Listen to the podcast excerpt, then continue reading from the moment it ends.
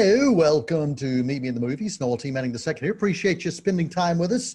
Always, uh, we've got a special guest, a very special guest that we pulled off of the after school special. Douglas Davidson is back for a very special reason. Hey, man, good to see you, buddy. Great to see you. Thanks for having me. Heck yeah, heck yeah. And uh, Thomas Manning uh, as, as well is joining us. Also, we appreciate uh, appreciate both of you. And special occasion actually is South by Southwest.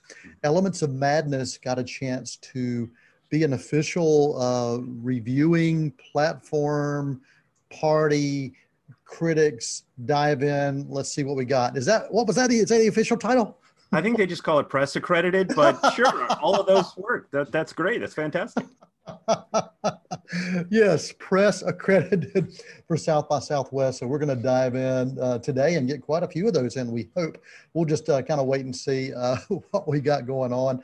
But but before we get into South by Southwest, I do want to talk about uh, a new film with uh, Bob Odenkirk, Christopher Lloyd, and Connie Nielsen called Nobody. And uh, yeah, this you, we're starting to see theaters opening back up. Uh, AMC is is trying to open everything back up as far as every day of the week. I know uh, locally they've only had certain days that you could watch movies. And I think slowly we're starting to see some more of these films uh, popping up in theaters. Uh, this is one film that uh, is is, pure action uh, from a, a, really a John Wickian Tarantino esque style. Uh, it opens up. The opening is is perfect. It, it, opens with this kind of bloody and disheveled suspect in a in a police interrogation room. He sits there. He opens a can of cat food, puts it on the table. The cat digs in. All this is happening while the song please don't let me be misunderstood is playing over top and then it kind of dives into this flashback of uh, these this montage of of scenes that are kind of these rinse and repeat monotonous day in the life scenes that you would see in a groundhog day meets joe versus the volcano nightmare. The guy's just an average guy but nothing exciting is happening in his life. He's got a wife he's got two kids and a teenage one of the one of them is a teenage son who wants nothing to do with him. Uh, and then there's this armed robbery and you, you would think okay this is the inciting incident. Armed robbery uh, happens in his house one night uh, this father, his name is Hutch, played by Odenkirk, has a chance to do something. He has a chance to take out one of the robbers. He doesn't. He pauses. And so he's haunted by this lack of follow through. And when others find out that he didn't take advantage of what he could have, everybody starts teasing him. So you think, okay, that's the inciting incident. No, no, no, no, that's not it when the father finds out one of the things that was stolen was his daughter's kitty bracelet, that that is the inciting incident. So the kitty bracelet that was stolen that sends him on this action adventure story, and we see a different side of this kind of everyday man. Uh, and the story question that drives this is one, will he recover the kitty bracelet? And uh, the second is, will he, will he recover his dignity as well? Uh, we find out a whole lot more about uh, Odenkirk's character uh, as we dive into this. But I, have got to say, the music supervisor, for one, is perfect in, in this. a lot of the songs had these lyrics that tied in specifically to the scene. So the music supervisor was really great. Really, not since Baby Driver have I seen music and, and lyric play such a, a tremendous role in, in a film. Well done, well done, tremendously. Great stunts. Sound design was wonderful. The editing, uh, and every scene was really this perfect length. And uh, in an action film, uh, like we've seen so many times before, you'll wonder, okay, is there something here that's new and fresh, uh, or is it uh, pretty much the same? Uh, and, and, honestly, there's not a whole lot new here. it was predictable, but it was dang fun. And I do love action films, and I think if you love action films, this is one you're going to be drawn to because some of the way they do things make you feel like it's original.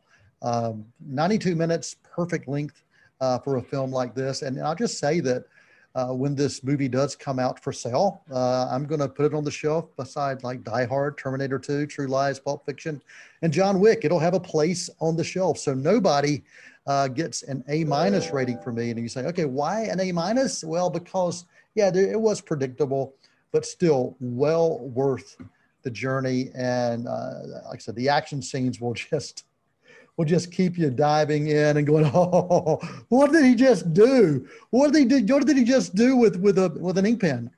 You know. And now, of course, you know, John Wick had some things he used, like uh, a, library book, uh, for example. You'll see some things kind of like library books uh, done here, but uh, nobody. Uh, it's well worth well worth the time. Thoughts, questions, comments. It's um, it's written by the same person that originated John Wick. Isn't that right? And as you I recall, correct. I haven't I haven't seen it yet. I haven't seen it yet at the time of this recording, but it's directed by the same person that did Hardcore Henry, so I can't wait.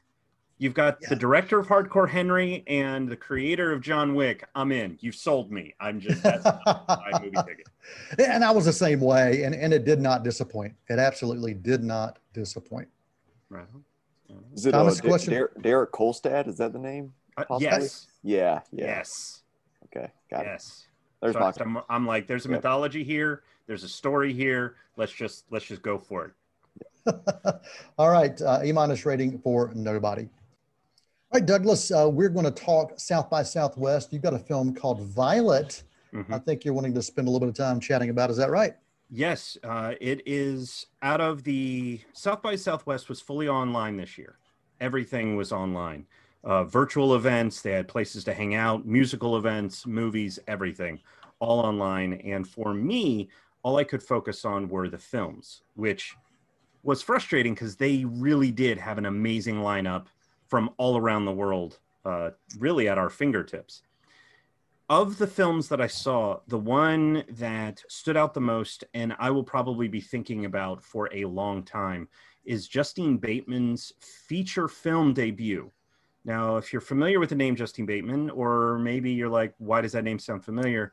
She's an actor, former actor. She still does from time to time, but she's an actor. She's a writer. She's a producer. She has directed short films and other things, but this is her first feature length film. It stars Olivia Munn in the lead role of Violet, and then Justin Theroux as well, who plays the voice in her head. Now, this film is, to actually quote Justine Bateman herself, it is a subjective experience. You are going to come to this, and you are only going to get out of it in a way what you bring to it. So there have been a lot of people that didn't enjoy it. They found it abrasive. They found it incredibly uncomfortable, and there was nothing about it to enjoy. I, on the other hand, was crying for the majority of it because of how profound uh, I found the story and how deeply it connected with me. The premise of it is simple Violet hears a voice in her head that tells her what to do. But that voice often is giving her bad advice. It's that voice in your head that says, if I wear this outfit, people aren't going to want to talk to me. If I want to succeed in my job, I can only engage with these people. Now, that's Justin Theroux who's doing all of that. Meanwhile, you'll see text along the screen which conveys Violet's actual feelings on something. So she'll be having a conversation with her friend Red, whom she's staying with. And yes, there is a bit of a subtextual play on the fact that she's Violet and her friend is Red, opposite ends of the color spectrum. But she's talking to him about something, and you hear Justin Theroux going, You're a horrible person, you're this, you're that. Meanwhile, underneath, you'll see, Please don't leave. And she's telling her friend Red, No, it's fine, go, go do what, you know, you have plans, go do your thing. So you're getting this overlapping uh, uh, material of both the performances from the people on screen, the text, as well as Justin Theroux's performance. Meanwhile, there's all these other things that occasionally happen that represent the intrusive thoughts that just sometimes come to us in various moments. And the way that this is all done, it is overwhelming Mm. and it can be a lot to experience and more often than not when we get stories of someone who realizes that there's something wrong with them and that they then need to do something about it. Usually, this comes from a lot of external places. This is a very internal film, wow. and I I was blown away by it. Uh, it is not a film um, that I will go, "Ooh, I'm in a good mood. Let's watch it." It'll be okay. I need someone to understand how I see myself. Watch this. Let's talk after uh, it, it is an incredible, credible statement from a first-time feature film director. Wow, wow. So, so you're talking about Justine Bateman, who I remember as Mallory Keaton, yep. Michael J. Fox's sister on Family Ties. Uh, man, okay, very cool. So this, I, this is her feature film debut. Yes, as far as directing. She, wow. Again, she has directed before this, but this is the first time it's been in a feature length. Gotcha. And what is your rating for uh, for the film Violet? Uh, let's see. I think the highest you go is an A plus. So yes. Look yeah. at you, man. You got it down now, man. it's been a while. it's been a while, but you got it down. You got it down. awesome. Awesome. Well, thanks for sharing that. Well, uh, we do have another uh, South by Southwest film, and we're going to be uh, talking about uh, Thomas uh, Jacob's wife. Uh, I think is the one that you're going to be talking about right now. Correct? Yeah, that's right. so Jacob's wife. This is the type of B horror movie that I would say young Quentin Tarantino working at his video store in LA, he probably picked something like this off the shelf and watched this on a Friday night and was like, you know what, someday I'm going to make a movie like this, but better than this. I'm going to take, I'm going to take all the positive elements from this movie and work it into my own, you know, coherent storyline with, um, you know, better production values, but just kind of maintain that, that pulpy, cheesy, uh, midnight movie atmosphere. That's what Tarantino does. And it, you know, films like um, it's films like Jacob's Wife that he took inspiration from. It's it's like a, it's a vampire um, gore fest. Um, there's the uh, uh, splatter fest, I guess you can call it. It's just like no holds barred, everything but the kitchen sink. Uh, well, I would say it actually included the kitchen sink. Um, everything is included. It's um, it's over the top. It's the tonal shifts are all over the place, and the dialogue, the writing, the performances are very uh, very goofy, and um, they don't really. There were times where I wasn't sure if I was supposed to be laughing as hard as I was, or if I was supposed to be taking it seriously. Um, but it's one of those that you can't help but be entertained, um, or at least when all the uh, vampire stuff is going down. Um, when they when they actually when they actually try to go for character development and plot development, it kind of lost me. But when they were just when they were just leaning into the very you know pulpiness of it, uh, I was I was really with it. And um, yeah, kind of like this yeah. show when we try to get into too much character development, it just it just loses everybody. But I just I want to know what the, happens when the vampires attack. I don't want to be here for that. but when we have that pulpiness, the pulpiness makes this show work. Precisely. Yes, that's exactly what we're getting at here. And I mean, there's there's nothing really special about it um, as far as like cinematography or editing goes. Um, it's but it's really what they did with the practical makeup effects and um, the special visual and digital kind of um, all intertwined there. It's it's really interesting just to look at. Um, and um, the uh, the vampire that pops up when we see him in his full form, it's like something straight out of like a 60s or 70s vampire movie. It's it's just so so funny, but uh, but funny, but in yeah, it's, it's really hard to kind of wrap my head around how exactly this made me feel because I did watch it at like 2 a.m. and I think that was probably you had your own midnight movie. Exactly, that was probably the best uh, atmosphere to kind of watch this in. Uh, so I'm glad I watched it, and uh, but I'd really love to have watched this with a crowd and just to yeah. see um, how we're all feeling about it, if they're feeling the same way I did about it. But um, gotcha. Yeah, it's, it's, it's it's yeah. J- Jacob's wife is the film, right. uh, and this was a uh, South by Southwest viewing for the accredited members uh, from Elements of Madness, Douglas Davidson, and Thomas Manning. Thomas, what was your rating for Jacob's wife?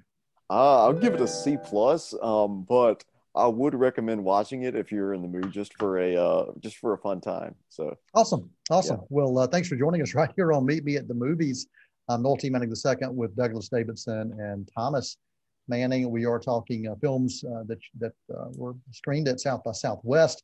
Uh, also talking about a few other films that are in theaters after the break. I'm going to come back and talk about the new Benedict Cumberbatch film, and I just like saying his name, Benedict Cumberbatch. Benedict Cumberbatch and Rachel Brosnahan. See, I, when you try to combine them, it just messes everything up.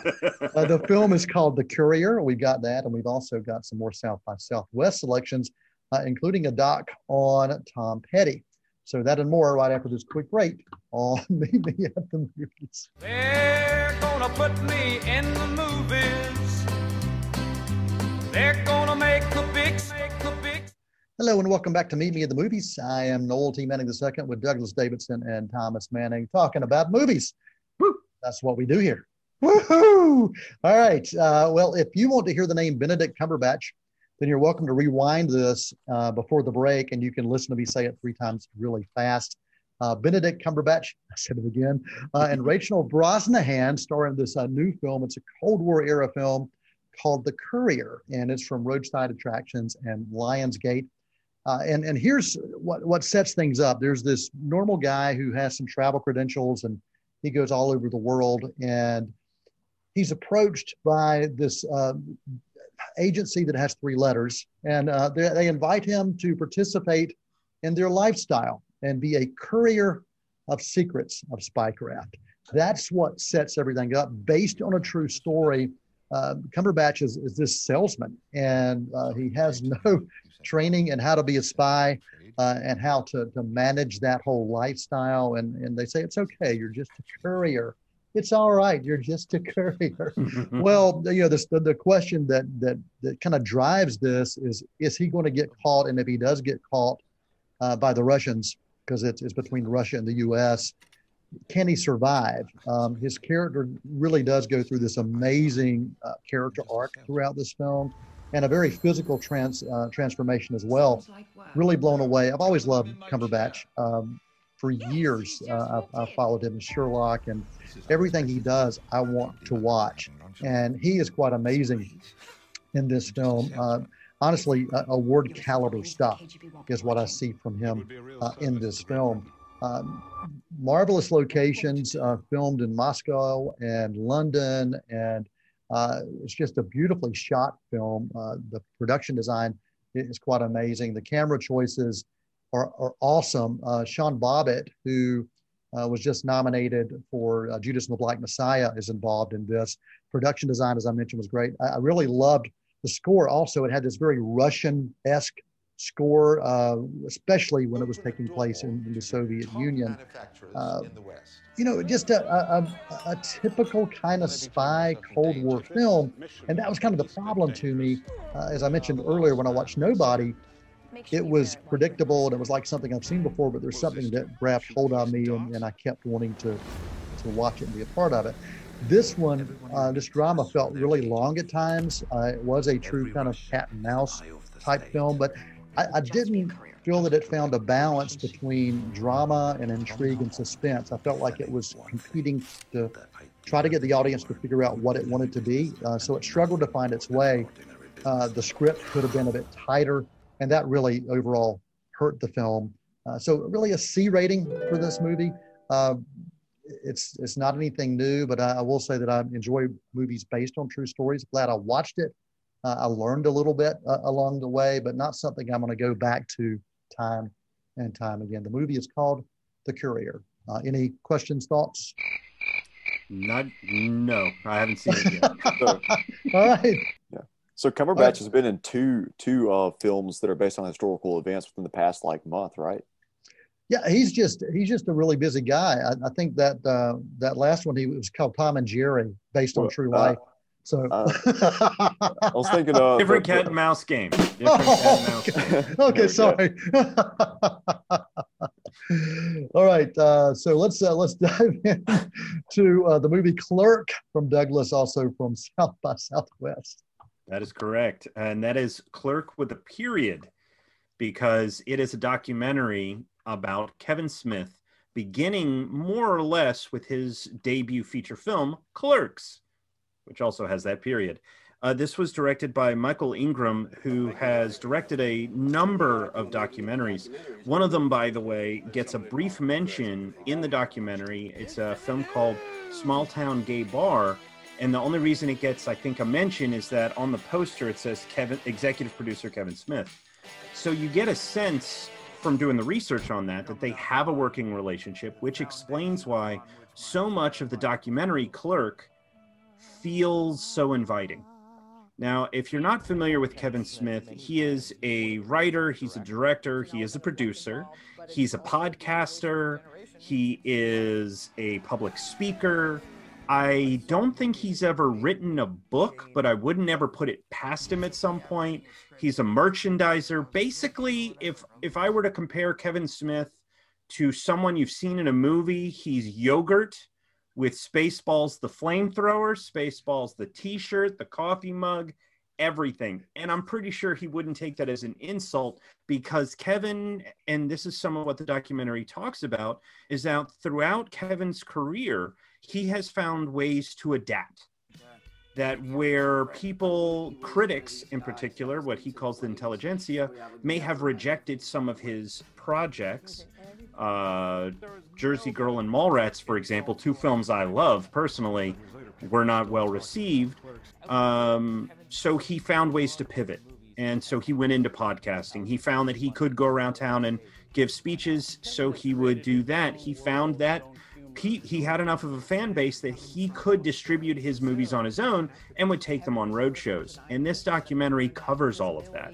But it doesn't just explore those aspects uh, Michael also, uh, excuse me, Malcolm also talks with his wife Jennifer, his daughter Harley, his frequent producing partner Scott Mosier, friends that he has made along the way that have become business partners, the actors that he's worked with, and you and in particular in a really moving sort of segment, you get a few moments with Stan Lee, who did appear in Mallrats as himself which then sort of looped back around in Captain Marvel. When you see Stan Lee in that film, he's practicing this, his lines in, in Mallrats, which of course makes Kevin Smith an MCU official character as well. But for fans of Kevin Smith, uh, as well as people that are less familiar, it is really warm and inviting. Uh, they really don't gloss over things when they talk about them. But there are certain things that fans of Kevin Smith that have been involved and followed his work will sort of notice that they don't explore some things quite as much. But uh, what they do discuss, it very much feels like an open book. It's it's again wonderfully accessible to people that are less familiar, but it does feel like a warm hug for those of us that have been following him since the early days of his career. Uh, I loved it. I give it a solid A, and I encourage those of you that are definitely familiar to check it out. Awesome. Solid A for the movie Clerk. Mm-hmm. Uh, thanks, Douglas, for sharing that. And Thomas, uh, looks like we do have time. We have just like three minutes for you to talk about one of my best friends, uh, Tom Petty. Well, he was one of my best friends, according to him. Anyway, right. Uh, let's yeah. let's hear your thoughts about this Tom Petty documentary. Uh, somewhere you feel free. Uh, yeah, so the majority of this documentary actually is, um, you know, has 16 millimeter footage from that was recorded back from the recording of the uh, 1994 album Wildflowers, and a lot of this footage has never been seen before. Um, you know, black and white, and it just almost feels like a glimpse into a lost part of history. And it's kind of crazy to think this was only like 25 years ago, um, relatively recent in historical terms. When you're watching this, you're kind of just like, you know, catapulted back into that, uh, back into that era, and just knowing that Tom Petty passed away a couple years ago um, just, it's just kind of eerie, just sitting there and just kind of being with him. Um, you you honestly like feel his presence within this documentary, which is a really really interesting thing. Um, it's um, kind of tells the story of the album and its creation, um, all the different aspects that go into making music, from the uh, the technical side, the instrumentation, um, to uh, the songwriting and the philosophies, and how this album as he wrote this was basically a reflection of so many different aspects of what Tom himself was going through at that point in his life. Um, it was really interesting bringing in his uh, co-workers um, and uh, people, other people in the industry for interviews um, that have been these interviews have been conducted in the years since.